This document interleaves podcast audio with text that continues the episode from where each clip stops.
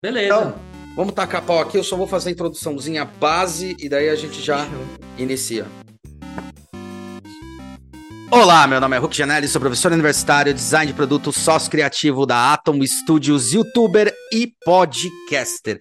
E hoje eu tô aqui com o Antonito. Antônio, cara, ele foi meu aluno lá no Senac. Na verdade, foi meu aluno no final, quando ele tava já no final e eu tava entrando no Senac.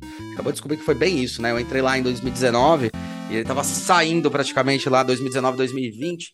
Foi o momento que a gente. é, é, que eu dei aula pra ele e tal. E por que, que ele tá aqui, né? É porque acontece um negócio muito legal, né? Ele, ele tem um perfil que é um perfil muito parecido do que aconteceu com a gente no No Design. A gente tinha muito espírito, acho que os três lá, quatro do No Design. Três, na verdade, tinham muito espírito de. Ah, vamos trabalhar numa empresa. A gente sempre teve isso daí, teve esse mindset de trabalhar em empresa. E a vida levou a gente para outro lado, né? Eu comecei a faculdade falando, quero trabalhar na Sony. E só pra vocês terem noção, eu sou velho mesmo, então a Sony era o que a, a Apple hoje, tá ligado? Então a Sony era o, o desejo. E, e aí, cara, os caminhos da faculdade me levaram a encontrar o Barão, o Léo, o Pablito, né? E a gente montar a No Design, e ali começou a nascer um negócio que eu nunca imaginei que eu ia fazer tão cedo na minha vida, que era empreender. Empreender é uma treta do caramba, tá? Porque você vai com mindset. Se você tem alguém que empreende na família, você entende essa jornada? Eu tinha um tio que deu um helpzinho, mas beleza, mas você não tem ninguém, como eu não tinha, cara, é, você fica vendo como o cara que não faz nada e você fica 24 horas por dia trabalhando, só que não recebe igual igual vai receber, você vai receber depois, você vai trabalhar a sua marca tal, e depois você até ganha muito mais do que se estivesse numa empresa, né? Além de você começar a criar é, cliente. E é muito legal. O que eu acho legal do Antônio, e, e foi um aluno fodão meu, assim, ele e, e, e o parceirão dele, que a gente vai conversar também lá para frente. É, foi muito legal porque eles já começaram a despontar essa área, eles já tinham meio uma pegada em projeto em falar, cara, eu quero muito mais fazer alguma coisa pra gente, eu quero ter essa ação mais do design que necessariamente trabalhar numa empresa, então já tinha uma cabeça um pouco mais voltada, que é uma cabeça mais, eu brinco, é uma cabeça mais contemporânea, né? A galera de hoje já entendeu um pouco mais isso. E, e aí ele foi lá e montou uma empresa, montou um modelo de negócio. Logo depois que se formou, ou foi um pouquinho antes de se formar, mas isso já estava ali engedrado. E eu tô aqui para conversar com ele justamente para a gente falar sobre isso, o, galera da faculdade, seus cabeção, e quem não é da faculdade, quem é empresário, entender que ou como funciona o modelo de negócio, mas o principal é que o modelo de negócio dele já vem com um discurso ultra contemporâneo. É, para lembrar que a gente, quando montou a Atom Studios, a ideia era fazer fabricação digital, né? Pensar em fabricação digital. A gente tem até, para quem tá vendo aí o vídeo, que agora Spotify tá com vídeo também, né? Mas YouTube também. Essa luminária aqui foi a luminária campeã nossa, de vários prêmios que a gente fez é, com a inteligência de produção. Só que a Vortex, que ele vai falar um pouco mais, trabalha isso no core. O core business é a impressão digital, a, a, o trabalho digital, né, a, a inteligência disso para montar um modelo de negócio de uma nova era, de um novo jeito, o pensamento é outro, a estrutura é outra, e é muito legal ver isso sendo implementado mesmo e as pessoas agora levando para casa é, esse processo embarcada nos carros. Bom, falei demais. Antônio, eu queria te agradecer, cara, por ter aceito aí. Ah. Do caralho ter você, meu. Sim. E vamos que vamos. Então, eu acho que para começar a falar da Vortex aqui, eu tenho que começar a falar de mim, do meu perfil, né? É, eu sempre fui aquele cara que era muito mediano em várias coisas, mas nunca fui muito bom em nada. Então, eu até chegar no final do ensino médio, eu não sabia o que que eu queria cursar, cara. Eu fui parar em publicidade, mas eu vi que era uma coisa muito artística e ao mesmo tempo muito difícil. E eu tinha aquela vontade de criar, sabe? Eu queria ser diretor de arte, queria criar, queria tirar ideias e soluções da cabeça e não sabia muito bem o caminho. E eu sempre gostei muito de mecânica em geral de carro. Eu era aquela criança que pegava o ventiladorzinho, desmontava o motor e colocava na tomada para cair disjuntor. o cara fazia o É, curto. Sim, eu era sempre muito curioso, sempre tive muito esse, esse, aquele, aquela vontade de engenheiro dentro de mim. George o Curioso, né? Não é, né? É, sim, desmontava, desmontava PlayStation, tentava consertar as coisas. É, quando eu era pivete, tinha uns 12, 13 anos, eu tinha uma mobilete, então puta, eu comecei a fazer modificação na mobilete, sabe? O negócio era um Frankenstein. E daí eu larguei a faculdade de publicidade logo no comecinho, fui tentar fazer engenharia mecânica, larguei mais ou menos no sétimo dia. Falei, pô, meu, como eu cheguei lá, começou Bhaskara, isso, geometria analítica, é...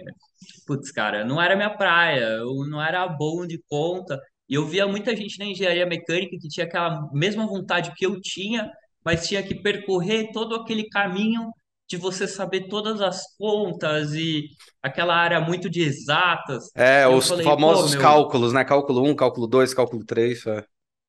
Hum, Eu, eu acho que uma das coisas mais importantes, assim, para você definir sua jornada, sua área de trabalho, é você falar assim, o que que, o que que é o meu limite, o que que eu consigo fazer e o que que eu não consigo. E isso é uma coisa que eu vejo até hoje. Às vezes chegam uns projetos aqui que eu falo, não, puta, isso é uma puta oportunidade, vamos fazer, mas talvez a gente ainda não esteja pronto, sabe? Aham.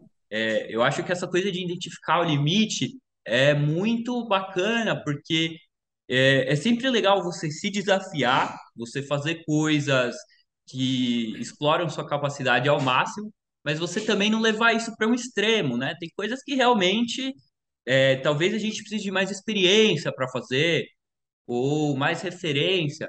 Então, a, a, a faculdade de engenharia, para mim, nesse ponto, foi uma coisa que eu olhei assim e eu falei, isso não é para mim, cara. Mas você chegou a cursar algum, algum semestre? Curiosidade. Chegou a Fiquei sete dias, cheguei Ah, lá e eu fui, eu fui para um lugar bem tranquilo, né? Fui para Pra, feio pra quem? ainda. Porra!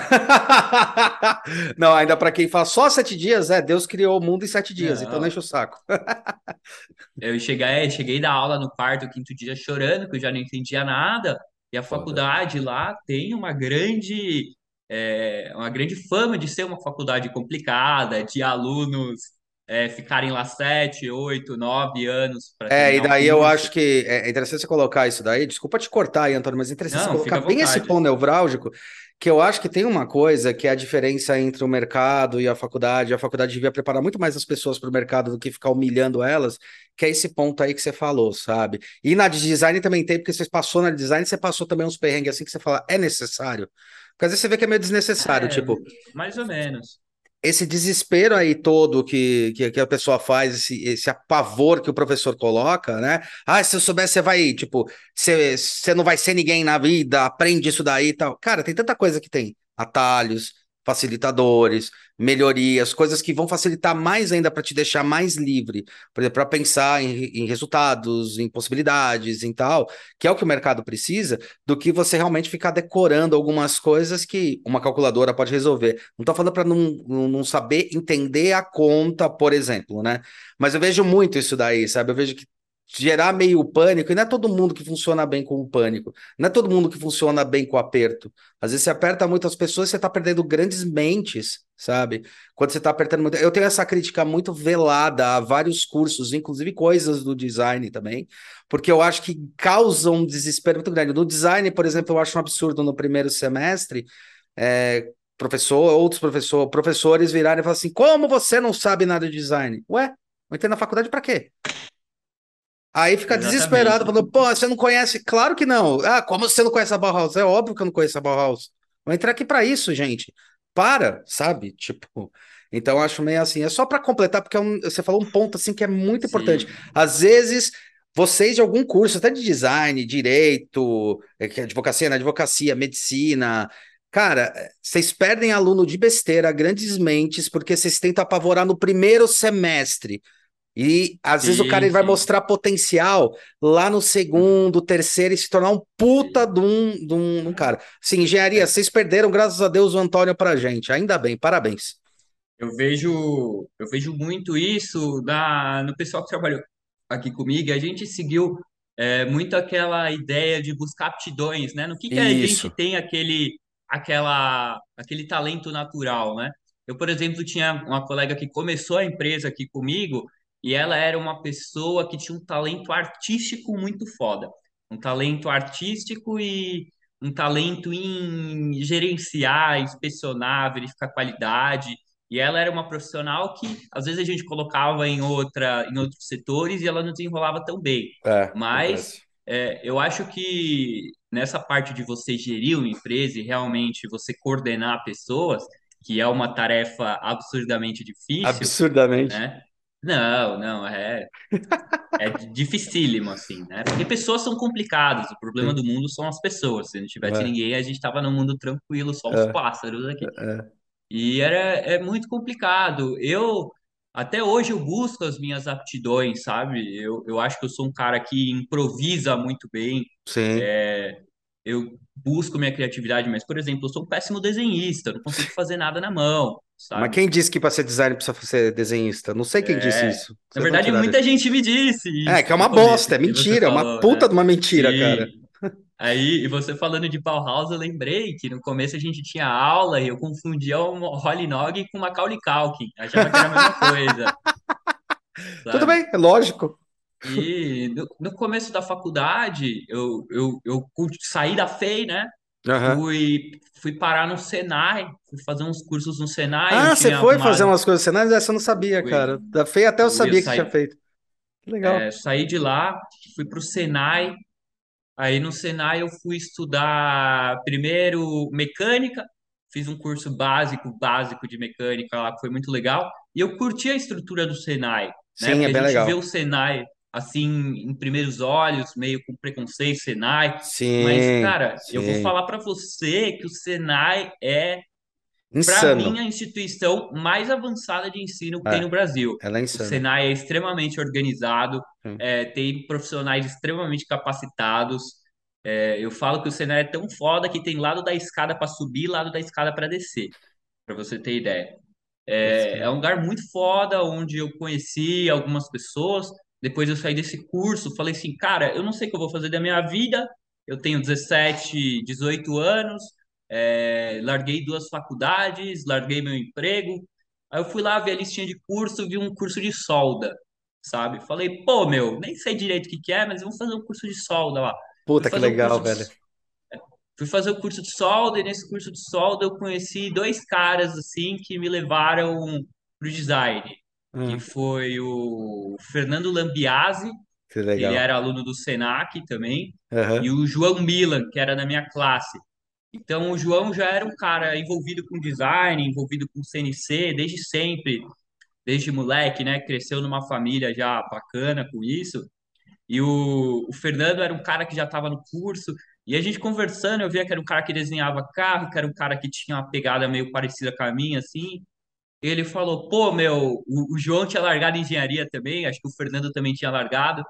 E a gente, e eu, pô, meu, o que que você tá fazendo? Ele, mano, eu tô estudando design industrial no Senac, e é tipo engenharia, só que sem fazer conta. Eu falei, pô, Que, que deixa eu ver legal. esse negócio Tipo aí. engenharia sem fazer conta, achei muito bom, cara. Adorei a descrição. Era Vou tipo começar a falar engenharia isso. sem fazer conta. Aí O eu que que é falei, design? É engenharia sem fazer conta. é. Falei, pô, legal, eu sou.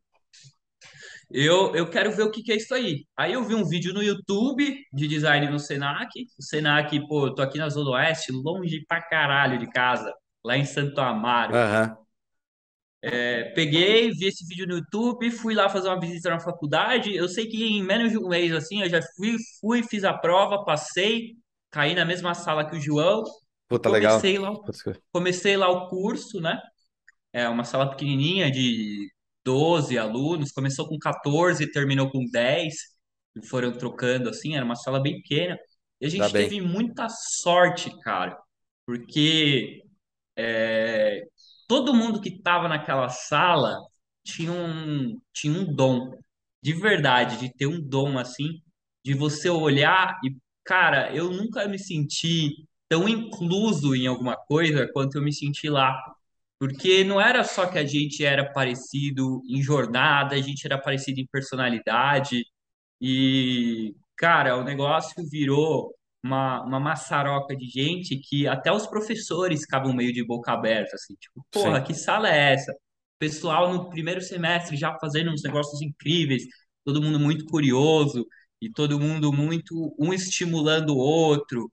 A gente não tinha picuinha de sala, era uma panela só, né? Tinha um ou outro excluído ali, né? Que não tem jeito mesmo, um só.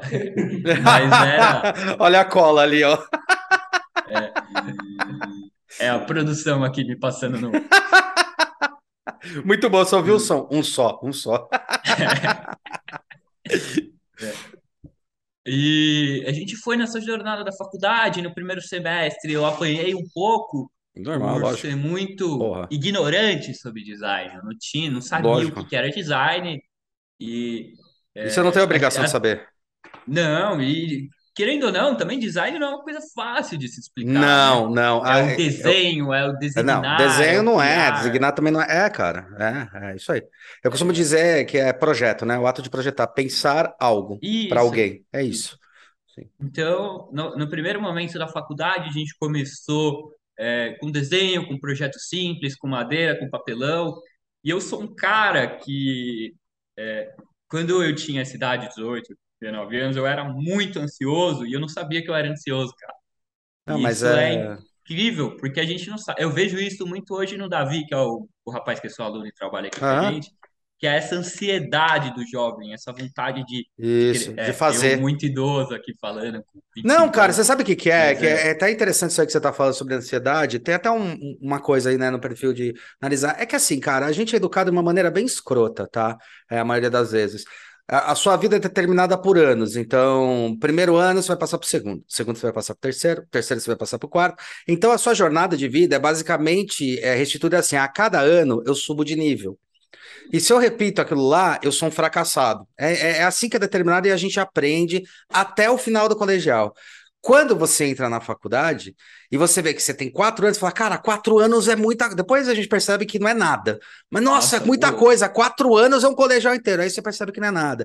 E se você come... e para você conseguir mudar a cabeça para entender que são quatro anos de jornada sendo designer para ir se desenvolvendo, porque você não se transforma em design depois ou engenheiro depois que acaba a faculdade. Desculpa. Isso é a maior babaquice que qualquer professor pode falar para você. Você vai entrar na faculdade e você vai ver se você faz parte daquele perfil e você já é designer a partir daquele momento, ou já é engenheiro, já é médico. A questão é qual habilidade que você tem que ter para poder exercer a profissão oficialmente, né? Em design, eu acho que um dia de habilidade já basta, né? Em medicina, o cara tem que saber um pouquinho mais, que tem todo, mas não importa. E aí eu acho que acontece isso de ansiedade. Eu percebi bastante disso. Então, passou um semestre, aí o cara, pô, mas já tinha que estar falando, calma, cara, você está nos primeiros passos e os próximos dois anos ainda vai ser sobre design. E você vai empilhando. Então, eu acho que esse que é o primeiro, que daí você fica ansioso e fala, puta, eu tenho que saber essa matéria porque nunca mais eu vou ter. Porque senão eu vou bombar. Porque é, é- esse é o discurso do aluno. Puta, mas o que, que você quer? Porque se eu não entregar direito, eu vou bombar. E é um negócio que eu vou ser bem honesto. Se você bombar na faculdade, não é a mesma coisa que você bombar no colégio. Você não volta o ano todo. Você só refaz uhum. aquela matéria. A não sei que você seja cabeção e vá bombar cinco de uma vez. Mas é outro momento de mindset. Aí essa ansiedade cai nisso, entendeu, Antônio? Cai nesse É, daí. Aí é engraçado, primeiro semestre acontece isso e no último cai a ansiedade do tipo, vou terminar a faculdade, preciso arranjar um emprego. Aí vem a ansiedade do emprego. É um inferno. E na faculdade eu tive a sorte de nunca pegar nenhuma matéria, sabe? Teve algumas matérias que eu fui bem, teve algumas que eu fui um pouco mais mediano, Sim. mas é, eu aprendi muita coisa. Esse negócio de, de você sair da faculdade e se tornar um profissional também é um processo que ele vai do meio da faculdade. Você já pega um estágio já vai entrando na área de trabalho. Eu tenho hoje dois colegas, cara, que eu considero os dois são da minha classe, são geniais, assim, sabe? São caras fodas que são designers. Sabe aqueles caras que você olha e, cara, não que eu seja um designer foda, mas eu acho que eles são muito mais fodas que eu, assim, tem um potencial para ir muito mais longe. E um deles tá meio perdido, assim, procurando o que, que quer fazer da vida. Veio aqui até, passou uns dias com a gente. O cara, meu, genial em questão de gestão, tem várias habilidades, tudo, e tá fora da área, Sim. sabe? Porque porque tá procurando um caminho e não achou o caminho correto. O É. outro é, acabou caindo em design gráfico, sabe? Que também não tem muito a ver, mas, puta, são caras geniais que eu adoraria ter trabalhando comigo, ou eu são, são pessoas que eu tenho estima e que eu quero muito ver eles crescerem, sabe? Uhum. E torço por eles, independente do caminho que eles tomaram, mas eles mesmo tendo, eles mesmos tendo uma puta aptidão para design, escolheram ir meio por outros caminhos. E tudo bem, eu acho que acontece, a vida leva a gente cada um para um lado, né? E não tem muito jeito. E na faculdade, no geral, a gente se esforçava muito, assim, tinha matérias que eram mais relevantes, tinha matérias que não eram tão relevantes, mas eu, eu lembro, assim, que até o terceiro semestre eu ainda levava tudo muito como. é, não levava tão a sério a faculdade, sabe? Lógico, Eu não tinha ainda lá, dado clique, né? eu aprendia, eu sugava alguma coisa das matérias assim, mas eu fui virar realmente um bom aluno, esforçado, a partir do terceiro semestre, quarto semestre, que eu começo a pegar uma liga, você já tem referências e tudo mais. Então, até o terceiro semestre, eu nunca tinha usado uma corte a laser, Uhum, sabe?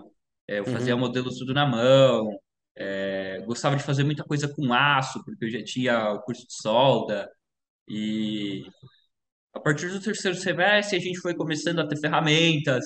Eu consegui me libertar, né, de, de projetos no papel para começar a fazer projetos em 3D, fazer render. E isso foi o que me deu asas, cara, porque eu não tinha uma ferramenta que eu conseguia tirar as coisas da minha cabeça e transformar em alguma coisa que nem, por exemplo, um bom desenhista pega um, um desenho, um mockup na sua cabeça e joga para o papel. Eu não conseguia fazer isso. Então eu tinha ideias, eu sempre fui um cara de ideias, sabe? De ter boas ideias, de pensar as coisas de um jeito diferente.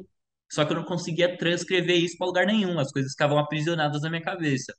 A partir do momento que eu comecei a modelar, eu me libertei, cara. Ali Ainda eu bem. joguei tudo né? para fora e a partir daquele momento eu fui começando a criar minha linha, é, fui começando a ter referências e realmente aplicar as coisas que eu estava aprendendo na faculdade nos projetos. Então, eu sempre fui fascinado, por exemplo, por projetos com modularidade, cara.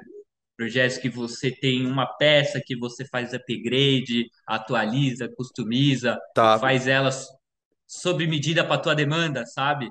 sei. E isso me fascinava muito. É, eu gosto, até hoje, né, aqui na empresa, eu gosto de juntar muito isso e, e totalmente contra aquele pensamento de obsolescência programada, produtos Sim. descartáveis. Na verdade, essa, a geração de ridículo. vocês, a geração de vocês tem que, é obrigação, cara. É, é condição sine qua non, cara. Se não pensar design circular, se não pensar isso aí, não, não rola, velho. Pra botar mais um produto no mundo, não presta. É isso aí mesmo. E no Senac a gente tinha muita ênfase em sustentabilidade, né? Sim, Em realmente materiais. E é, é complicado, porque o mundo aí fora, ele é movido por coisas que fazem sentido financeiramente, mas você olhando com um raciocínio lógico, assim, não faz sentido. Por que que a gente tem que ter sim, um celular que, que a gente tem que trocar a cada dois anos porque atualizou tudo? Sabe? Eu uhum. sempre imaginei, lembra aquele aquele. Tinha um vídeo de um celular do Google, que era um celular modular, que ele era Sim, uma, uma sim, tela com uma chapa, e você colocava memória, sim, colocava sim. câmera. Mas você Então, sabe esse que é, é engraçado isso, meu. Você sabia que já tá nessa pegada, né? Isso que é o mais engraçado. Meu sócio, ele é, ele é descendente de chinês, né? Eu E conheço. você conhece, né, o Songzinho? é, ele trocou uma ideia Ele comigo, tá aqui do gente lado, o. Song. É gente boa pra caralho. Mas não vou falar muito bem porque ele tá aqui do lado. Mas é, o- uma coisa que ele falou, cara, isso já faz tempo, tá? Ele ia muito pra China, principalmente por causa da empresa que ele foi CEO, empresa chinesa. E ele falava, cara, você andava na rua, tinha lugares que você ia. Que, que região que era, Song? O lugar que você ia, que dá pra montar o celular na rua mesmo? Shenzhen, cara. Falou que você ia e tinha o celular e você montava todo o hardware dele. Falar, de, de, de falou, compra e monta você mesmo. né? Tipo, isso você já Uhum. pode fazer na China, já faz tempo. Você foi lá, qu- quando que foi isso? 2017? 2000 e... Cara, olha isso, cara, sabe? Então, esse negócio da Google, esse projeto da Google, ele é... Cara, eu acho que a primeira vez que eu vi ele, acho que foi 2013, velho.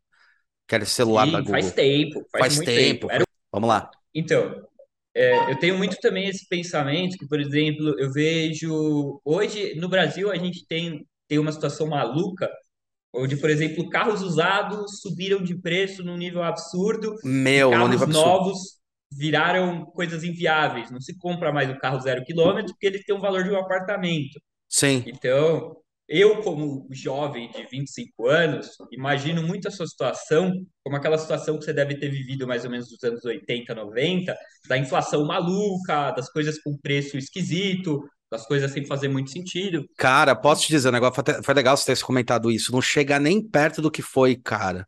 Porque Ah, eu é, juro pra você, a gente entrava no supermercado E a gente viu o cara mudando de preço da manhã pra noite, cara. Meu pai às vezes fazia Sim. supermercado de manhã, porque à tarde os caras estavam com a maquininha. Aquilo lá não é lenda, a gente via os caras Sim. com a maquininha. Eu achei que a gente ia chegar nisso daí, cara. Graças a Deus não chegou. Agora tá um pouco estabilizando. Porque aquilo lá era Eu- desesperador, cara. E hoje a gente vê algo que é similar àquilo, né? Que é uma Sim, versão sim. mais branda, assim, do, É, mas mesmo assim é aquilo. desesperador, é. Sim, é desesperador, é desesperador. Porque você vê coisas básicas assim se tornando é, artigo de luxo, né? É.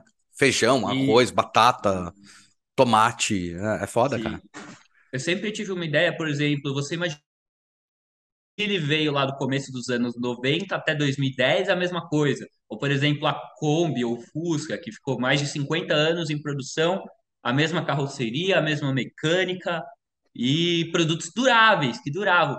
Pô, cara, quanto tempo durou a tua geladeira marrom? Sim, Muito tempo. sim. Cara, era indestrutível. O pensamento de produto naquela época era um pensamento muito para frente do que é hoje. A indústria se tornou esse negócio de obsolescência que, cara, é, é horrível. É É, horrível, é e horrível. você sabe de onde começou nessa história, né? Foi mais ou menos na década de 70.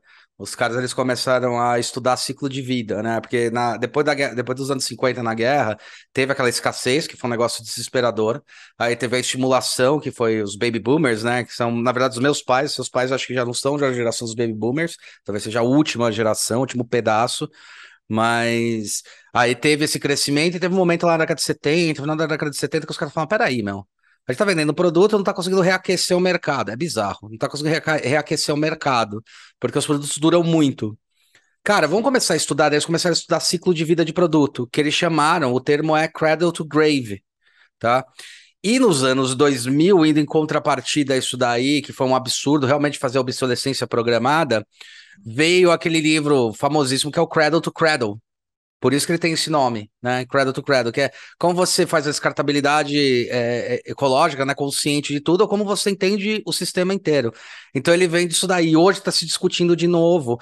Na verdade, cara, eu, eu, entendo essa lógica, né? Quando você fala, ah, eles eram mais evoluídos. Na verdade, eles não eram evoluídos, eles não entendiam ainda o mercado. Aí eles começaram a entender o mercado, eles falaram, peraí, como é que a gente pode ganhar dinheiro fazendo de outro jeito? Aí fizeram disso que é um absurdo, eu não tô batendo palma aqui. E hoje tá chegando num estágio maior de evolução, que assim, beleza, entendi que tem um mercado, entendi que eu tenho que fazer fomento, mas agora a gente tem que ser mais inteligente para fazer produto. Então, eu não chamaria de mais evoluído, eu chamaria que ainda não tinha passado por esse processo, é, jogaram por uma por um time que era o time, ah, vamos vender mais, e agora tá falando, peraí, estamos vendendo tanto que tá dando merda, entendeu?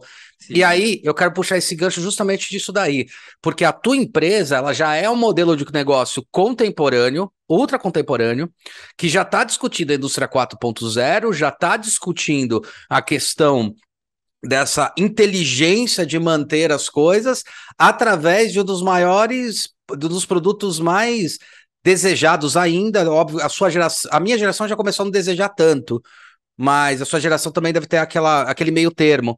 Mas entendeu que o carro, o automóvel, ele não é só um meio de transporte, ele talvez é um meio que eu queira ter de transporte, mas eu tenho o desejo, você pode ter ou não pode ter. E o modelo de negócio de vocês permite com que eu faça atualizações, upgrade, usando a inteligência da fabricação digital. Isso que é muito legal. É assim mesmo que funciona a Vortex. Como é que foi esse start? Como é que vocês viram essa oportunidade de negócio? Cara, eu tenho aqui na minha frente uma das primeiras peças que eu fiz, que é um acabamento que fica no retrovisor do carro. Que É legal, uma cara. peça Olha. simples assim. Não, mas essa é a original. Né? Ah, tá. É uma peça, é uma peça simples, mas o que que acontece? Você aí, grande experiente em injeção de plástico, sabe que plástico injetado, aqui no caso, a maioria das peças de automóveis é policarbonato com ABS, Aham. ABS-PC. A E dá mais ou menos uns 10, 15 anos, essa peça em contato com o sol, esfria, esquenta, esfria, esquenta, ela começa a esfarelar. Deixa eu ver se Ela, ela resseca, ela resseca, Ela esfarela. resseca e, e fica tipo uma bolacha, né? É, é. E você olha, indústria de injeção, você vai injetar uma peça, como você tem muita resistência, você coloca uma parede fininha e taca de pau, né? Aham, Então, por exemplo, essa é a estrutura in- interna da peça que é a original. Essa é a estrutura interna da peça que a gente fabrica. Então, é uma peça muito mais parruda, que vai aguentar muito mais tempo. e são peças que, por exemplo, não tem mais disponíveis no mercado exatamente por causa da obsolescência programada. Que vantagem que a indústria tem?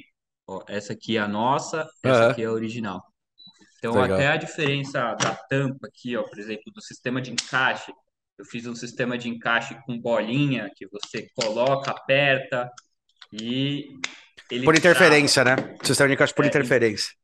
Em vez de um sistema, por exemplo, com gancho, que gancho não funciona, cara, É o quebra. Snap Fit. Esse sistema é Então, Fit e o outro é interferência. É isso aí. a gente, como que a gente começou a Vortex, né? Começou a Vortex eu em casa, uma impressora de dois mil reais Aham. e experimentação constante. Eu peguei, comecei a fazer peças e no primeiro momento eu falei, vou copiar a peça.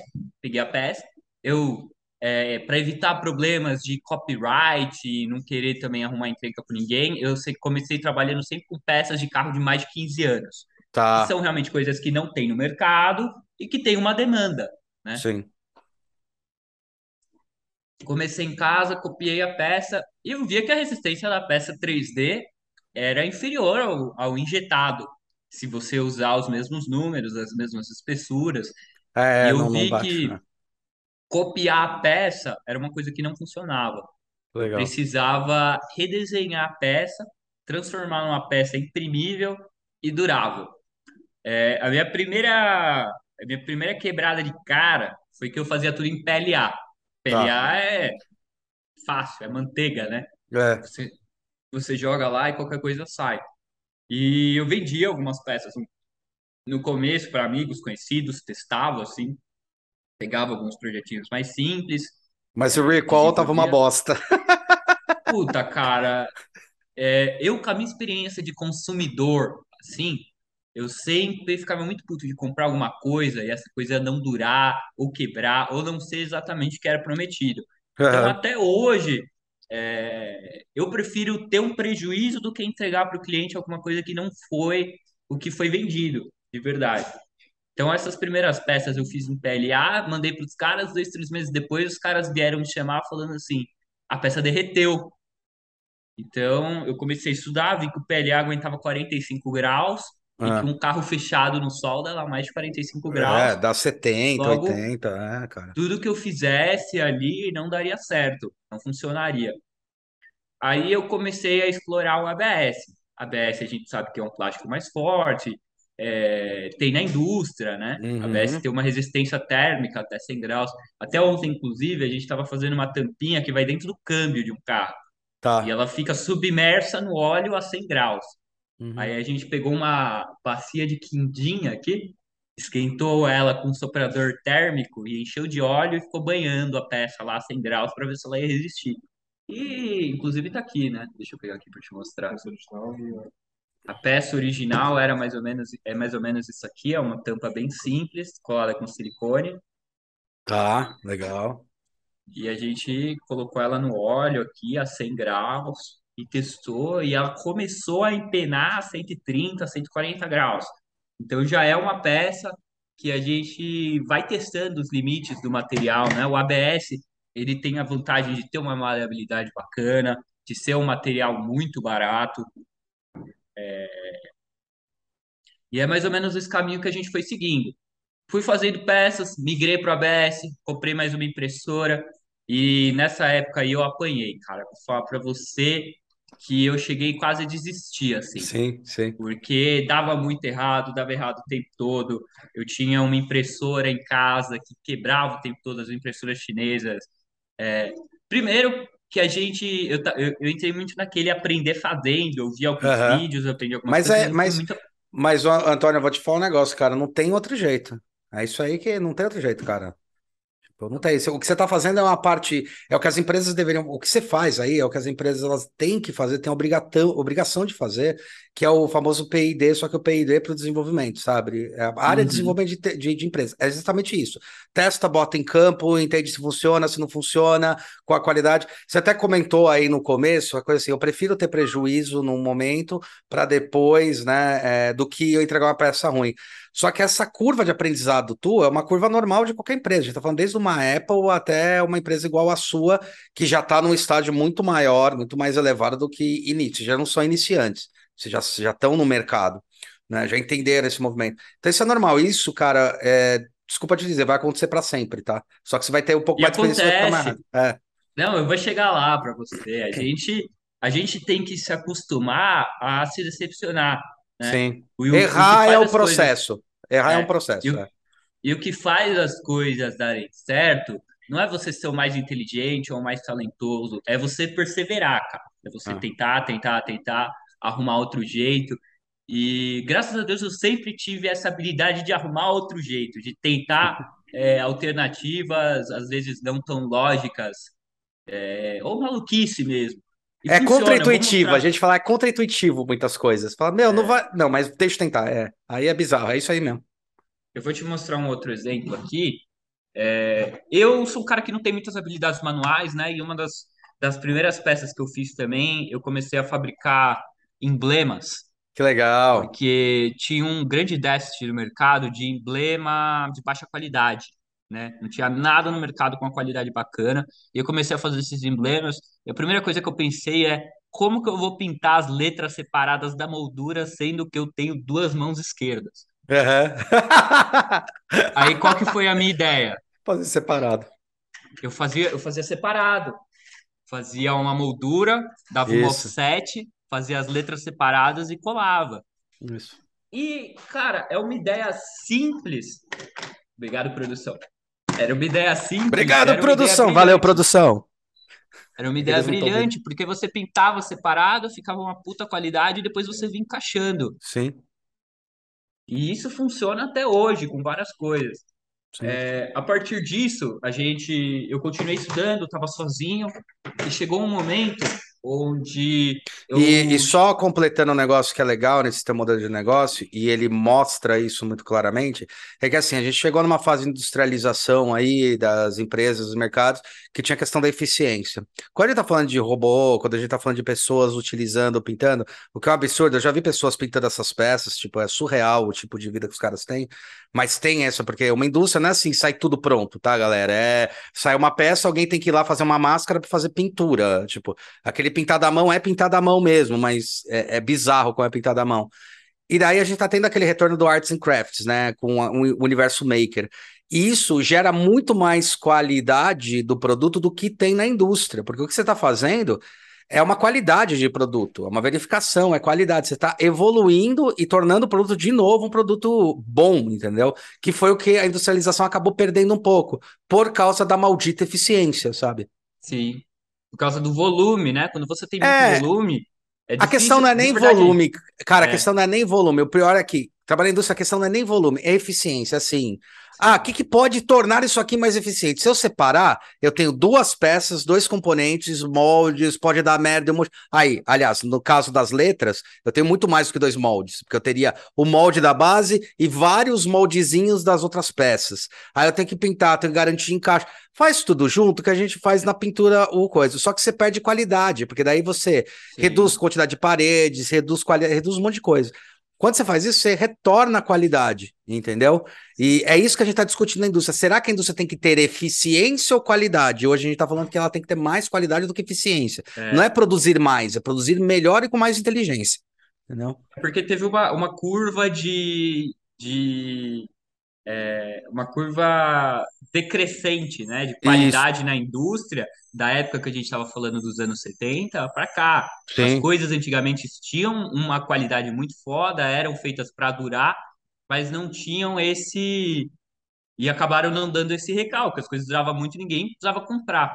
Mas eu acho que o caminho que poderia ter sido tomado para a gente não virar o que virou hoje seria, por exemplo, fazer coisas feitas para durar com esse esquema de modularidade e, por exemplo, o que o, o, o Elon Musk faz hoje nos carros da Tesla, Sim. updates. Entendeu? Você Update. já tem, Update. é, É. você tem uma base e você vende é, upgrades para aquela base. Isso. Você vende produtos que têm um, um- Quer ver, por exemplo? Um exemplo que eu estava pensando aqui enquanto a gente estava conversando. Uhum, Imagina uma escova de dente. uhum. Você tem lá sua escova de dente. O que, que estraga na escova de dente? As cerdas. Por que, que a gente tem que comprar toda vez um cabo novo com uma escova nova É se a gente escroto. podia trocar cerdas que nem a gente troca de gilete? É, é escroto, é escroto. É. É escroto. É escro- é- Você que, que, que falou, que achou lá do outro lado do mundo uma escova de dente que você projetou no mar, não foi? É, é, é. É, então, cara, isso não precisava existir. E, cara, não é uma coisa tão difícil de pensar. Você olha assim, e isso pode ser aplicado em várias coisas. Pô, garrafa de vidro é um negócio que funciona até hoje. Dá mais trabalho? Custa mais caro? Sim, mas o quão mais caro isso custa para o planeta, para o meio Então, ambiente, né? exatamente. A questão é o payback. A questão é, é você olhar. separa- E daí que eu falo que a, a gente, é, a, a profissão de design, ela tá alguns passos à frente e isso eu tenho que puxar uma bandeira mesmo. Porque a gente fala, peraí, cara, a questão não tá no produto. Né? A questão está no ciclo dele inteiro. Eu entendi que o produto está sendo mais eficiente, mas ele está mais eficiente no ele tá mais eficiente no ciclo dele, que é o ciclo de vida dele, ou o design circular, ou a economia circular. Não tá. É que nem a histó- a história da escova de dente que você falou, tal. É bem isso. Cara, beleza, eu entendi que é mais eficiente produzir já com a seda, porque daí já injeta. Cara, mas é mais eficiente para descartabilidade tudo que vai gerar após? Não é. O pior é que não é. E nem para recursos é, porque eu tenho que pegar mais recursos para produzir 95% da escova, a mesma coisa, para só resolver um probleminha, entendeu? Fora a embalagem, fora transporte que ninguém leva em conta. Como é que eu levo isso no supermercado, cara? Aí eu tenho que levar é, tanto uma, a matéria-prima até para injetar e, da- e de injetar, né? Eu tenho que depois levar para o supermercado. Cara, quanto de pegada de carbono um caminhão faz isso, né? É a discussão que eu tava tendo, eu tô tendo bem ferrenha e que eu sou super a favor. E eu não sei se, se vocês pegaram a época que eu ficava xingando a, a Apple, né? Porque eu sou meio. Eu não sou Apple maníaco, mas eu amo a Apple, né? Mas eu não sou é, Apple maníaco. E eu acho que eles foram super seletivos com o negócio que eles fizeram no celular de não entregar carregador, cara. Eles estão certos. Sabe? Tipo, É. pra, pra mim eles estão certos. Tipo, você não tem carregador na sua casa? Tem, então não enche o saco, cara. Tipo, eles estão entregando o cabo, eles não estão deixando entregar tudo. Aí você tem menos volume de caixa, menos coisa, é, a economia circular e o preço do aparelho não tem nada a ver com o hardware dele. Eu vi que você balançou a cabeça fazendo mais ou menos. Qual que é a sua, a sua visão sobre isso? Cara, eu larguei a Apple e fui pra Samsung e Eu não me também. arrependo Eu também. nada, cara. Eu acho Eu também. que eu vejo hoje, por exemplo, eles estão começando a padronizar a entrada C. Sim, ainda né? bem, A cara. Apple Demorou. tem que largar o Lightning É, e abandonar o Lightning e É. por C. é. Então, é, é muito da indústria é, se juntar e padronizar as coisas. Eu acho que tinha que ter um ABNT para a indústria, sabe? De questão de vamos padronizar as coisas para ser tudo. Ah, eu posso ter um celular da Apple com um fone da Samsung e as coisas funcionam, se comunicam, Sim, sabe? Não você querer fazer o seu cliente ser refém da tua marca. sim, Porque sim. isso, no final das contas, é, não beneficia nem a indústria nem o cliente final. É, Exato. é, mu- é complicado, né? Não, e Por é exemplo, legal, vou- e é legal você colocar isso, porque o teu modelo de negócio já propõe isso, né? Porque daí a pessoa não fica refém da marca, você, ela pode criar coisas novas sobre o produto que tem, né? Porque assim, de Sim. fato, a Vortex ela trabalha com, a gente acabou nem falando tanto, mas a Vortex ela trabalha com customização de carros, certo? Então você É. faz novas peças, com o que especificamente? Quem são os clientes, os ativos? Quem que são essas pessoas para quem você presta esses serviços? E que tipo de Cara, serviço? A Vortex hoje ela tá num, num período de transição, sabe? Ela tá Uhum. deixando de ser uma empresa que fabrica só peça de restauração e customização para carro e tá virando um estúdio de design de verdade. Tá virando o que você falava que era nó no começo nas suas aulas, tá ligado? Sim, sim. E, cara, o ca... é, essa questão de carro foi o gatilho de entrada para a gente entrar no mercado, para a gente desenvolver coisas e para a gente aperfeiçoar coisas. Eu comecei com, com esses triângulozinhos e hoje, cara, eu fabrico peças gigantescas, sabe? Tô aqui com um aerofólio de 1,40m. Irado, cara. juntando. Irado. Então, eu achei essa demanda por, primeiro, por peças é, que não tem no mercado, peças fora de linha. Fui produzindo alguma coisa nesse sentido. Depois eu comecei a, a usar isso e desenhar coisas do zero para customizar. E Você começou isso sozinho ou não, Antônio? Você comecei sozinho. Começou sozinho? Comecei sozinho. Ah, olha, achei que Sozinho já em tinha. casa. Olha, E isso, deixa aqui. É, comecei sozinho em casa e saí de casa um dia que eu cheguei num colega que tinha uma oficina, ele falou, eu quero que você desenvolva um aerofólio para mim. Eu falei, beleza, vamos desenvolver, mas eu não posso fazer mais isso em casa. Saí de casa e aluguei uma sala comercial. Tá. Nessa sala comercial, eu já tinha comprado mais uma impressora, estava com quatro impressoras, inclusive era esse spoiler aqui, que é um Que spoiler legal, de cara. Porsche, inclusive, que eu desenvolvi para ele na época. Deu muito trabalho, cara. Aqui foi onde eu comecei a perder meus cabelos. Normal. É, Bem-vindo. eu, eu tava, comecei esse projeto sozinho, terminei esse projeto. Aí eu vi que eu já não dava conta de fazer mais tudo sozinho, Quanto tempo para fazer esse projeto? Só para as pessoas terem uma noção. Quanto tempo Cara, na época, assim, foi Uhum. uns quatro meses. É isso aí, tá? Tentativa e erro, tentativa e erro. Aí eu não conseguia fazer na mão, as coisas não batiam. E um- um- uma coisa muito difícil no E 3D é aí, ó, fazer. eu só vou puxar aí para a Vortex isso. Você que contrata o serviço da Vortex, que vai ouvir isso daí, entendo porque o cara cobra o que cobra, ele tá cobrando barato, tem que cobrar mais, tá? Daqui a pouco ele tem que cobrar o dobro, porque ele tá fazendo todo esse desenvolvimento técnico. Então, aproveite quando acontecer, fiquem felizes, porque isso quer dizer qualidade de produto, porque quanto mais você quiser é, arrancar o lucro da empresa ou do cara que tá fazendo isso, ele vai ter que, ao invés de pe- pegar quatro meses e desenvolver o seu projeto, ele vai acabar tendo que otimizar e vai perder qualidade e você vai perder coisa. Então, aproveitem e você, você tem que começar a subir esse preço, cara, tenho certeza. É, não, é, qual que foi a minha ideia no princípio, né? Ah, Eu vou, eu vou usar os meus clientes para patrocinar as minhas experiências. Opa.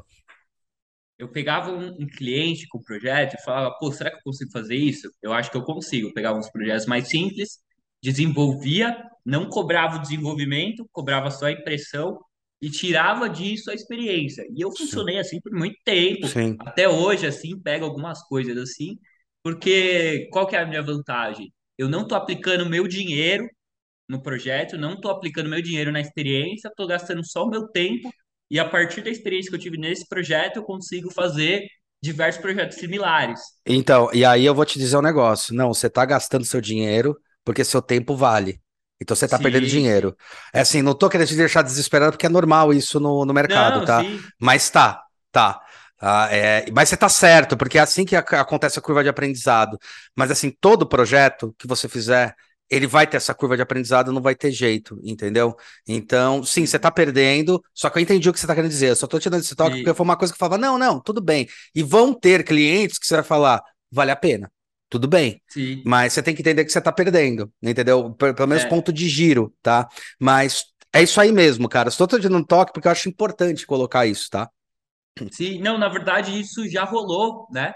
Legal, É, eu demorei um tempo até eu me aceitar como profissional e realmente me posicionar como profissional. perfeito. É, mas por muito tempo, e até hoje, às vezes chegam alguns projetos que eles têm uma cara diferente, então eu até busco fazer um preço mais atrativo, porque é uma coisa que eu quero fazer e eu não vejo tanto nesse ponto lucro, vejo mais um ponto de aprendizado. Mas É, isso, claro, curva de é, desenvolvimento da própria empresa, isso é inovação, sim. investir em inovação. Você vê como investimento.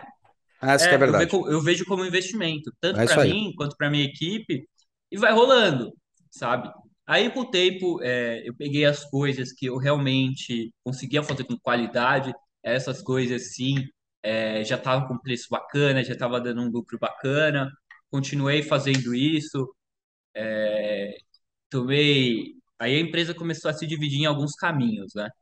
Ela virou a parte de desenvolvimento de novos projetos, Que que é legal. essa parte que eu estava falando com você, e a parte da loja de projetos prontos. Porque cada Olha, projeto que eu eu não sabia. tinha, É, é, cada projeto que eu tinha virava um produto. é verdade, ficava, ficava o SKU, né? Vira um produto de, de, de É. prateleira, né? Que legal. E grande parte de, nesse primeiro momento, eu não cobrar o desenvolvimento era o seguinte: eu não estou te cobrando desenvolvimento, só que a peça é minha. Você está Perfeito. comprando uma peça, você não está comprando molde, O projeto, não você não está tá comprando o comprando projeto, você tá comprando uma peça. O projeto é meu. Ah, isso entendeu? foi inteligente, cara. Isso você foi inteligente pra então, caralho. Mandou bem. Essa, Verdade. essa foi a minha forma de ter um patrocínio para fazer a primeira peça e depois fazer essa primeira peça rentabilizar, devolvendo para mim. É tipo como um royalty eterno. Nossa, então você arregaçou, você arregaçou, é isso aí. Você foi, me... você foi mais inteligente do que a gente foi no começo, foi isso aí, cara. Muito É, bom. essa foi a minha visão e foi funcionando. Hoje, a, a, a loja tem altos e baixos, né? Uhum. Porque eu comecei vendendo pelo Mercado Livre e o Mercado Livre chegou uma época que disparou, disparou, eu não dava conta da demanda e eles cancelaram minha conta. Eu não consegui entregar as coisas. Puta merda, eles cancelam mesmo. O é, que, que, que, que eu fiz? É, eu reestruturei toda a empresa, isso demorou muito tempo, cara, muito tempo. Para a gente conseguir ter um estoque e alimentar a loja e ao mesmo tempo ir desenvolvendo. Sim. Aí eu tive, mudei de lugar, vim para o lugar que eu tô hoje, que é um lugar maior. É, contratei um funcionário só É, para. atrás de você tá a oficina aí? Atrás ou na frente? Tá, tá, tá atrás. Hum, Puxa a cortina. Não, a cur... não, tá na frente, desculpa. Então vira aí É, o- vira a câmera câmera. Vira a câmera. Ó, Ah, que irado, gente- velho. a Muito legal. tem um monte de máquina. Nossa, que legal, Quer ver um velho. negócio, quer ver um negócio legal? Manda. Ô, Liminha, fecha a Bruna lá pra ele ver a, a cara da impressora. Aqui a gente tem um espaço de pintura também, só que era um Olha, restaurante, velho. cara. Que legal. A gente- É a verdade, gente tem a usou a boca da cozinha ali, a boca da cozinha. É, a gente usou a coifa da cozinha pra fazer uma cabine de pintura. Puta, meu, foda. É. E a impressora, a gente teve que expandir a impressora e não tinha madeira, né? Ela Que tem irado, papelão. bravos. Porcótipo. Fizeram porcótipo. Não sei se tá dando pra ver. Ela tá Tá brava. dando. Vocês fizeram porcótipo ali em cima. É. Que irado. Ela tem uma cara. Tá, cara. E cada uma tem um nome, né? Ah, como é Cada que uma é? tem um nome, é que nem barco. A É. Jéssica, a Tiffany, a Bruna, a Dani e a Simone. Por que feminino? Porque é que nem barco, você já viu barco? Todos os nomes de barco são femininos. É verdade, por que que é, cara? Feminino, você sabe? Não faço Eu- a mínima ideia, mas eu me inspirei nisso. Tem que dar um uma tem Google uma nisso. personalidade. Ah, que legal. É. Aí, hoje que é, com o tempo foram aparecendo oportunidades fora do mundo automotivo. E Sim. essas oportunidades, é, cara, oportunidade é foda, né? Porque Sim. vai bater 100 pessoas na tua porta Uhum. e 98 dessas 100 pessoas estão com uma oportunidade merda pra você. Sim. Sim. Mas o primeiro pedido que eu peguei, eu não estava aqui ainda, eu trabalhava sozinho, eu precisava fazer 100 adapta é, 500 adaptadores de SSD para hard drive, sabe? Hum, sei, sei. E eu tinha, sei lá, uma semana para fazer e quatro impressoras. Cara, eu dormia no escritório, virei Sim. dormindo, tanto que eu entreguei o pedido e fui pro hospital, assim, fiquei internado quatro dias. Mas eu Caralho. entreguei e fez meu mês, foi um dos meses que eu mais ganhei dinheiro na minha vida. Aham. sabe? Que era para uma licitação e tudo mais. E aí eu comecei a ver os caminhos. Eu falei, pô, se eu fizer umas coisas assim para fora também, é rentável, é bacana, eu Sim. atinjo mais gente. Então, o bacana da Vortex hoje é que a gente trabalha com tudo. cara. Eu tô fazendo aqui tanto aerofólio, quanto calota de fusca, quanto tô fazendo uma cabine para RFID. Que legal. Sim, sim, sim. O RFID, sim. Tô fazendo uma cabine de RFID para roupa hospitalar, Uhum. sabe? O Uhum. cara coloca as coisas em cabine, os sensores medem, eu tô fazendo a parte de design da, da estrutura da cabine. Aham. Aí, cara, as coisas vão melhorando. Eu busco hoje, para fazer a empresa crescer, oportunidades, eu busco produtos assim. Eu tô um pouco tentando sair dessa linha de produtos automotivos para gerar produtos que atingem um público maior, Uhum. sabe? Uhum. E focar no design, em soluções para soluções para a vida. O, o, o complicado é que é muito difícil você achar a solução, né? Não, você É nunca vai achar, até. cara. É É, sempre para você, mim, assim, você sempre vai evoluir, cara. É assim que funciona. eu fico o tempo todo procurando problemas procurando soluções e procurando a minha galinha dos ovos de ouro, né? Eu sei que uma hora eu vou encontrar alguma coisa. A gente tinha um caso de um professor e um grande amigo nosso do Senac, que era o Adriano. Não se Ah, o Adriano, Adriano. porra, o Adriano tá lá na oficina ainda. O Adriano é o cara da oficina.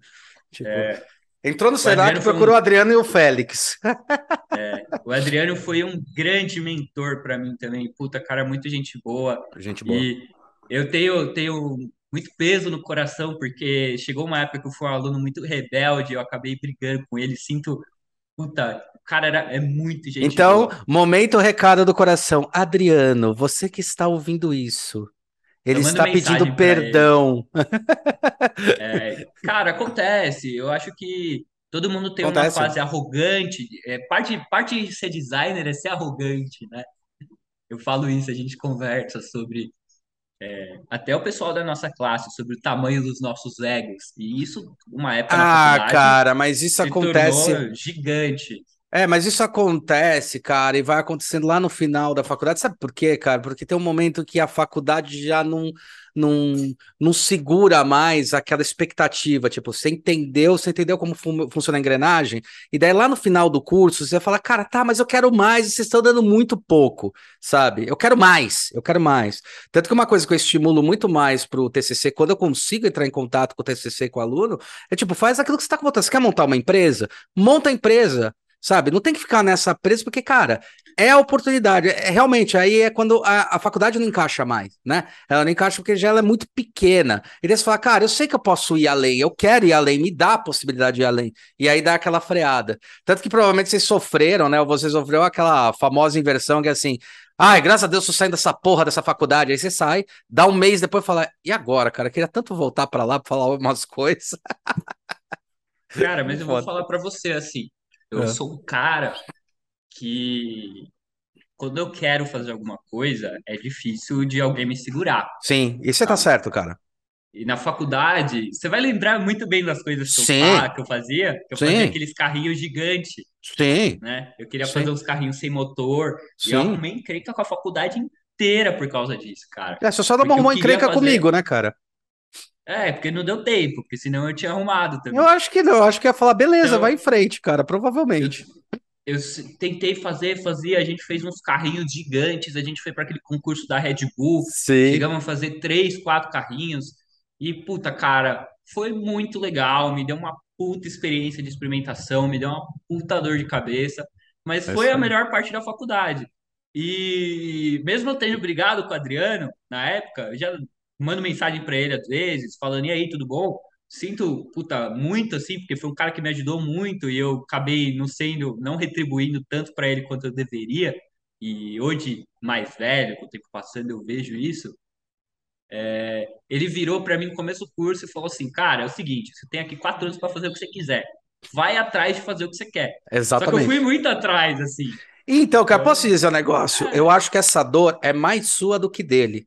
Ah, Tá. não, é totalmente Porque, minha, é assim, minha. Quem gosta mesmo, quem gosta de. é, A gente gosta desse tipo de perfil de aluno. Eu gosto desse tipo de perfil. O perfil que você tem, o Sim. perfil ali. Tinham vários ali. O João também era outro que tinha um perfil super, tipo. Tacava O o João foda-se e é foda, mandava você se fuder se você não tomasse cuidado. Por quê? Porque ele queria fazer o negócio dele e tem que deixar, cara. O que a Tem que gente deixar. quer. É, é o que eu falo, bons professores, e eu tô me colocando aí de uma certa forma, mas bons professores falam assim: eu quero que você me humilhe, cara. Eu brinco com os alunos, eu falo, você tem que me humilhar, você tem que falar, cara, você tá errado. E eu vou te mostrar o porquê você tá errado. Vocês têm que ser Sim. melhores do que a gente, entendeu? É esse, esse é o objetivo. Então, po- posso dizer um negócio? O Adriano não tá nem um pouco bravo com você. Nem um pouco. Você É, tem mais Não, eu esse arrependimento do que ele. Imagina, ele deve ter achado um tesão. Beleza. Erra aí, cara. Faz aí, foda-se. É, beleza. É porque tem uma barreira muito grande, assim. É, primeiro, eu sou um cara muito grato a todo mundo que me ajuda. Sim, Tanto quando sim. eu fui chamar o senhor, eu falei, pô, é, obrigado por ter aberto toda essa, essa gama sobre design para mim, por ter mostrado que o design não era só cadeira. E essa aqui é a minha empresa, sabe? Tanto que eu mandei mensagem para vários professores depois da faculdade, agradecendo, porque se não fosse ele, se não fosse o senhor, eu não estaria aqui. E o Adriano, ele foi mais que um professor para mim, ele foi Adriano um é colega, foi um amigo, Ah. sabe? A gente era amigo na vida pessoal, assim. E é, é um cara que eu tenho muito a agradecer, que se não fosse ele, eu não estaria aqui mesmo, sabe? E eu agradeço todo mundo que teve comigo nessa jornada. E isso é muito, é muito um negócio humano de você colher o que você planta, cara. Sim, E eu sempre, sempre tentei plantar isso de, de ser grato às pessoas, e depois essas pessoas voltam no futuro e te ajudam de novo, e você ajuda ela em outros momentos. Exato. E você tem aquele networking, que ele não é um networking co- corporativo, ele é um networking pessoal. É uma pessoa que você não vai ajudar porque você tem que ajudar ou porque estão te pagando. É uma pessoa que você vai ajudar porque você considera essa pessoa, porque no passado vocês já tiveram uma história. E, cara, quando você está trabalhando com gente que está empolgada com o que você está fazendo, você constrói coisas incríveis, cara. Sim, sim, sim. Eu acho, eu acho Então, fantástico. E, cara, deixa eu perguntar, curiosidade, né? Já você pergunta isso, por que Vortex? É Vortex do quê? vários vários nomes na época, estudei, e o Vortex ele foi um nome que eu escolhi primeiro aleatoriamente, ele foi pegando sentido com o tempo, Uhum. sabe? Então, com o tempo, depois de já ter dado o nome da empresa, que era um nome que eu sentia que tinha uma sonoridade É, bacana, pode escrever. Uhum. eu comecei a ligar o bagulho com Fibonacci. Ah, tá. tá. Aí me lascou, cara. Era o, o número Proporção áurea, divino, Fibonacci, proporção ferrou. áurea. Eu lembro que na. Essa é uma boa da faculdade que o pessoal me zoa até hoje. O Victor tá rindo aqui atrás da câmera. Eu fui num, eu fui num projeto, cheguei numa apresentação e era para falar de proporção áurea. E eu falei aqui, ó, baseado aqui, a gente baseou na Lei Áurea. Lei áurea.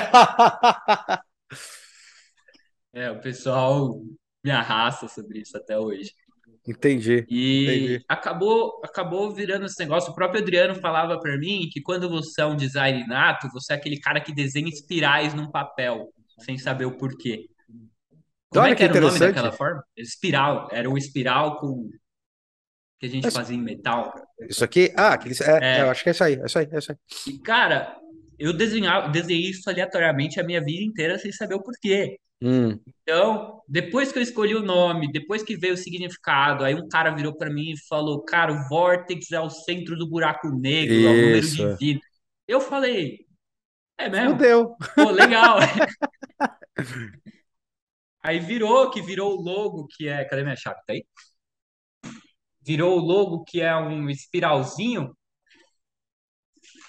com tudo sugando pro meio. Eu falo que é o seguinte: eu tenho hoje dois colegas de classe que me ajudam aqui mais diretamente, que é esse logozinho que dá um belo Aham, chaveiro. aham, E eu falo que o espiral,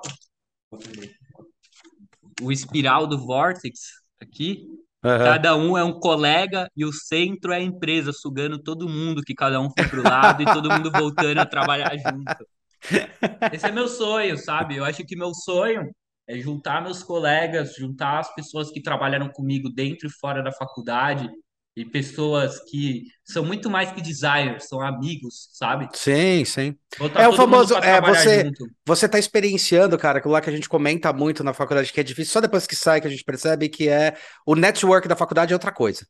Porque É o network da coisa. faculdade não é aquele network de conhecer amiga, é aquele, é aquele network que, que nem você agora montou a empresa, daqui 10 anos você vai ter pessoas que vão ser CEOs e que vão contratar seus serviços. É a próxima geração, sabe? Então você fazer esse Já network tem, é o network do trabalho. É, é, já tem, já tem, É. já tem. Mas eu me é esse vi, network. Pode falar. eu me vi recentemente pegando um trabalho um pouco mais complicado que chegou aqui, que era um projeto que a gente fez com a Bolha. Você deve conhecer a Sei, Bolha. sei. A bolha que o João trabalhava, não é esse? A Bolha que o João Que foi, entrou agora, João que me indicou aí entrou em network. parceria ou foi comprado, Com a entrou em parceria com a Questonó, voltou. É. Que é um pessoal muito bacana, de outro nível já, que atende outro nível de cliente. E eu peguei um projeto para fazer de impressão para eles, que era para o C6 Bank. E eu me vi e falei, caralho, eu tô fazendo um projeto para o C6 Bank, cara. Vou trocar a Sim, câmera aqui, peraí. Aí a gente fez, fez um projeto para o C6 Bank Que eu fiquei legal. impressionado, porque foi o primeiro projeto que eu peguei com orçamento, né? Porque os outros projetos eram sempre um orçamento michuruca, esse tinha um orçamento bacana, mas um Uhum. prazo apertado também. A gente fez um negócio de qualidade e fez um negócio para entregar que ia é, para o mercado. Era, era, na verdade, um, mock-up para uma propaganda, mas já Tá. era um negócio de outro nível, assim, que eu falei, pô, agora finalmente a gente é profissional. porque Aham. Agora finalmente a gente é profissional, a gente pode fazer, a gente pode cobrar. E eu acho que todo esse tempo, cara, eu fui criando meu portfólio para chegar aqui até, a- até onde eu tô, explicar as coisas que eu faço, como eu faço. E hoje ter uma segurança de pegar projetos ou também de negar projetos, né? Sim, que é o mais importante. Quando você consegue É negar, é o muito mais bom, cara. importante, cara. É. É o mais importante de você não negar um projeto é, por demanda, Não, é um por. projeto. é, se ele faz sentido, se ele faz parte do seu core, É. se aquilo lá pode atrapalhar o teu negócio. É isso aí. A negação Porque tá dentro disso. Atrapalha pra caralho. atrapalha pra caralho. Eu peguei recentemente aqui para fazer um paralama, que era várias peças, assim, gastei horas e horas e quilos de material, e eu cheguei num ponto que eu falei, eu consigo fazer isso, mas no final das contas tá me atrapalhando de trabalhar, Sim, sabe? Não vale a pena. sim, sim. E, cara, é, vamos usar esse finalzinho aqui para falar sobre empreendedorismo mesmo, porque o empreendedorismo é uma roleta russa o tempo todo, Sim, é inovação o tempo todo. É toda hora. É isso aí. É. não é, você tem que misturar o teu talento junto com sorte, junto com boas oportunidades e decisões o tempo todo. E, Decisões. cara, fazer parar de pé uma empresa, fazer uma empresa se pagar, fazer uma empresa ter lucro, você ter a responsabilidade com pessoas que trabalham com você. Nossa, isso é treta, cara. E é outro Cara, mundo. É outro mundo. É. gerir pessoas, isso é uma Gerir. coisa que não é design. Isso é uma coisa que Não, a faculdade não, não ensina. não. É que você Mais não ou teve aula menos, né? comigo direito, né, cara? Teve pouquinho no final, e no final a É, gente teve um pouquinho de aulas de design empresarial e termos em inglês, mindset, stakeholder e stakeholder, branding, tu- é, branding e é, call e briefing, mais. KPI. É, então, e eu tento fazer isso do jeito mais humano possível, cara. Sim. Quem tá comigo aqui hoje é porque quer estar aqui, Uhum. sabe? E tem vontade de estar aqui. A gente é um barco que tá todo mundo junto e todo mundo se ajudando. Em muitos momentos a gente passa perrengues e fala, agora a gente vai acabar. E Agora não fudeu. acaba e Ah, continua. ah, E agora é fudeu. E, Ah. cara, é, é gratificante você ver que as coisas tomam forma, sabe? Que as coisas Sim, saem do lugar e dão certo. sim, sim, E às vezes eu tô descrente de tudo que a gente faz, cara. Eu sim, falo, cara, será que a gente tá no caminho certo? sim. E a gente não pode ter medo de, às vezes, sabe aquele projeto que a gente cria apego? Uhum. A gente não pode criar apego às coisas. Sim, desse A jeito não. gente Não. a gente não é impressão 3D. A gente não é a Sim, máquina. O sim. nosso trabalho é projeto, é É o Golden. Cycle, cara. Se você tiver na mente que é o Golden Cycle, que você faz o porquê, sabe, do Simon Sinek, o Golden Cycle, se você tiver é, sempre na mente essa questão do porquê, você vai estar no caminho certo. Quando você começar a parar e achar que você faz impressão alguma coisa assim, aí é, o negócio pode quebrar. Cara, o que eu ia te falar é, a gente deu uma horinha já. Eu queria saber se você quer Uhum. deixar algum recado final dentro disso daí, até para não tomar mais tempo. E ó, a Vortex, o Antônio, vou deixar todas as inscrições aí embaixo, aqui embaixo, aqui no, no, no nossos, nossos canais, o contato dele, entre em contato, pede projeto, paga certo, tá? Não vai ficar chorando por porra de preço, que isso é ridículo, tá? É serviço, muito mais do que o produto sendo entregue, é o serviço bem feito, tá? E os canais vão estar aqui embaixo, beleza? Cara, pra gente ter esse fechamento aí, até para não comer mais, o que que você quer deixar no final? Quais são os pontos? E aí? Vale a pena Cara, empreender no Brasil? de verdade, Uhum, eu acho, eu acho que vale, sabe? uhum. Vale a pena empreender, mas é muito difícil, A cara. gente Eu tem pouco cheguei muito, fomento, né, cara? A gente tem, pequenas empresas têm pouco perto, fomento. é muito imposto, é legislação. O mercado brasileiro é um mercado que não valoriza o profissional, não Não, e nem o valoriza o serviço, processo é, o e nem o serviço. serviço. Então, é muito ingrato, cara. É muito É, ingrato. Gerenciar pessoas é uma tarefa dificílima. dificílima. Você ter responsabilidade com pessoas, porque às vezes eu penso, é, eu tenho vontade de acabar com tudo, voltar para casa e, cara, voltar para minha garagem. Cara, você vai se arrepender profundamente. O que você tem que fazer é o E seguinte, assim, só para, desculpa te falar, mas é bem um- uma dor, assim, isso é uma dor que la- latente. Você tem que tomar cuidado só com o crescimento. Vai ter um momento que você fala, eu posso crescer mais, mas quanto você vai ter que investir para crescer? Hoje você, sei lá, você fatura meio milhão, tá? É, quanto, quanto que você vai ter que crescer para faturar os 600 mil? Vale a pena? Né, os 600 milhões, sei lá, é, por exemplo. Vale a pena? sim, E não vai valer, cara, porque vai gastar a mesma coisa que você gastou para fazer os sim. 500. Então tem um tamanho que você vai começar a se sentir confortável e falar, cara, é esse tamanho, ele tá estruturado legal, ele tá num ponto bom, cara. Porque crescimento não quer dizer você sempre ampliando seu negócio. Teu negócio tem um momento que tem um teto, tem um buffer, né? Sim. Eu acho que é isso, cara. Mas se você voltar, você vai se arrepender momento. depois de um tempo. Que Não, bom. eu tenho uma vontade de vo- voltar. Eu tenho uma vontade que ela vai e volta de voltar tudo, de mandar todo mundo embora, de ser só um cara na garagem imprimindo coisas legais, sabe? Aham. Mas eu olho para minha equipe e eu vejo que todo mundo que tá aqui quer tá aqui, sabe?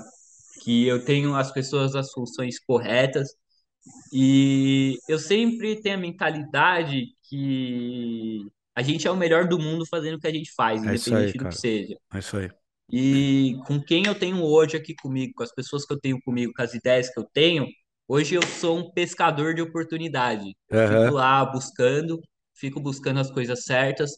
E eu até vejo que muito, muito tempo assim, é melhor você, muitas oportuni, muitas oportunidades não, muitas situações é melhor você não ter nada para fazer do que você pegar um negócio que, que vai te dar prejuízo ou que não vai te agregar em nada. É, que é o, isso aí é aquele trabalho é o nosso psicológico, né? Porque sempre ensinaram pra gente que ter muita coisa é a melhor coisa, mas não é, cara. Às vezes, o famoso ócio criativo, que é o momento que você tem possibilidade de refletir sobre o posicionamento que você tá, qual a estratégia que você vai seguir, de que maneira você vai alinhar o barco, é mil vezes melhor para você não ter erro futuro depois. Depois você se arrepende em- a curto prazo, assim, três anos você está se arrependendo, quando, dependendo das tomadas de decisão. É muito louco isso. Aí a Vortex hoje, ela deixou de ser uma empresa é, especializada automotiva para ser uma empresa de design.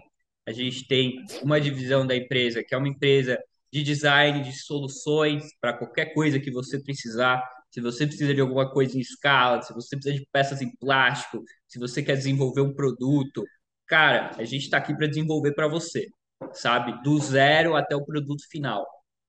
E em outro braço da Vortex, a Vortex é uma loja de peças em plástico, é, tanto automotivas, quanto peça para tua casa, quanto decoração, quanto brinquedo. Então, é, o grande tesão de trabalhar aqui é você nunca saber o que vai aparecer pela tua porta e você se divertir fazendo. Hoje eu sou um cara que a felicidade da minha vida tá em chegar aqui e trabalhar com os meus amigos. Eu sou Sim. feliz fazendo o que eu faço e eu busco oportunidade de fazer coisas divertidas, cara. De fazer coisas que eu vou olhar para trás assim e vou falar, puta, isso foi muito legal de fazer. Muito bom. E eu eu sei que tem uma linha muito tênue e eu acho que você deve ter passado por isso inclusive na Questo Nó, É, mas as próprio coisas na Atom Studios, cara, na própria Atom Studios. Ah, onde as coisas param de ser divertidas e começam a virar obrigação. Sim, sim. E eu tento sempre deixar essa linha para o divertido, para a gente ter uma obrigação, sim, mas o foco do negócio é fazer uma coisa que a gente gosta e fazer bem feito e fazer diferente, sabe? Sim. Eu estudei no Senac, depois fora do Senac, e todo mundo tem o caminho, o seu caminho do pre- do empreendedor, e eu sou aquele cara teimoso que sigo o meu caminho, sabe? Eu busco o meu caminho e vou adaptando a rota e a trajetória o tempo todo. E eu não sei se eu vou ser grande, se eu vou ser o maior do mundo, se eu vou ser o melhor do mundo, e também não sei nem se eu quero ser, cara. Exato. Mas enquanto eu estiver aqui, enquanto minha porta estiver aberta para receber as coisas, tudo que eu colocar a mão, eu vou dar o meu melhor para fazer. É isso aí, cara. Então, se você tem um projeto, se você tem uma demanda, ou se você é um designer muito foda aí, que quer uma oportunidade de trabalhar num lugar legal, me chama que a gente vai dar um jeito de fazer as coisas acontecerem. Muito bom. O cara até tem o brand, o posicionamento estratégico. É perfeito, mas escorreu uma lagriminha. Ah, cara, é o que a gente dedica a vida, né? É um Sim, dia sim, após o outro de trabalho, é, sim. é o meu castelo de areia, cara. Sim, sim. Muito mais. É, você tá, você tá, na verdade, construindo, cara, os alicerces. Fica tranquilo, sabe? Você Sim. tá construindo os E alicerces e é isso mesmo. tanto que a gente fala dos pilares da empresa, né? Que que é os Sim. pilares da tua empresa? O pilar da minha empresa hoje é design, misturando forma com função sempre, ter um Uhum. produto durável que vai contra tudo aquilo que a gente falou de obsolescência programada, uma coisa que realmente dure, que seja parruda. Cara, essa semana passada a gente pegou um monte de peça de teste aqui, foi passar com o carro em cima para ver se aguentava, É isso aí, é sabe? isso aí, A é gente aí, taca fogo nas coisas e é se isso aí, diverte, cara. é isso aí.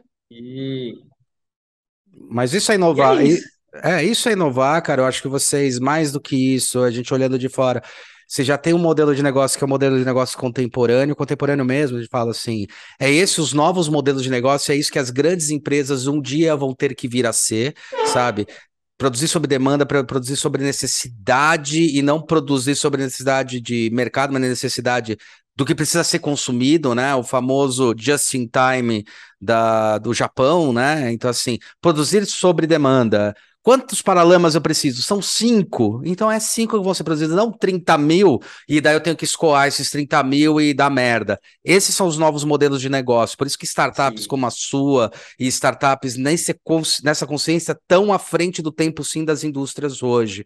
E vocês têm um modelo ultra contemporâneo, preste atenção, porque talvez quando vocês tenham no meio do Vortex, vocês falam, não, isso aí todo mundo tá fazendo. Não é todo mundo, é Não, inovador não é. pra caramba o que vocês estão fazendo, e é uma tendência que daqui uns 10 anos todas as empresas têm que estar no pé que vocês estão, tá? Então isso é muito bom. Queria dar os parabéns, é foda ser empreendedor e eu acho que você tá no caminho certo. Parabéns, cara. Eu te, só consegui dar aula pra você lá no final, meio ano, e você foi foda pra caralho. Assim, quando eu vi que você tava a própria empresa, eu falei, tinha que ser, sabe? É, é o perfil, a gente vê esse perfil. E, cara, sucesso pra caralho. Valeu por ter aceito aí o convite. Ah, E, tamo cara, a gente se fala É aí. uma honra. Ah, a honra é minha, cara. Não, pelo amor de Deus. O senhor foi um mentor O senhor? pra gente. Porra, O velho, chamar de professor e de senhor é foda. Tudo bem que eu tô velho, É, mas. é, é um título de respeito, né? É. Um título de, de respeito mesmo. Mas ajudou bastante a gente e deu realmente um norte que o design não era só cadeira. E hoje sim, eu faço cadeiras. Você quer uma cadeira? Eu faço uma cadeira pra você. Mas não é só Ah, cadeira e não é só bom. concurso Talk Stop. É, exatamente. Muito bom, Antônio. Obrigado, cara, mais uma vez. Obrigado, Parabéns pela professor. Vortex. Tamo junto. Beleza? Valeu, cara. Galera, bom obrigado, dia, boa tarde, boa noite. Valeu por ter ouvido esse podcast. Sai nas quintas-feiras nos agregadores e segunda-feira para ver a nossa carinha. Além de que agora o Spotify está com vídeos também. Beleza? Então é isso daí. Valeu, Antônio. Parabéns pela Vortex. Manda um beijo para todos os, os seus colaboradores aí Um da beijo. empresa. É, um beijo, um beijo na bunda, como eu costumo dizer. e cuida das meninas aí, das máquinas meninas dos seus barcos aí. E continuar navegando que você tá indo no seu Blue Ocean, cara, tenho certeza. Beleza? É isso aí. Valeu, galera. E até a próxima.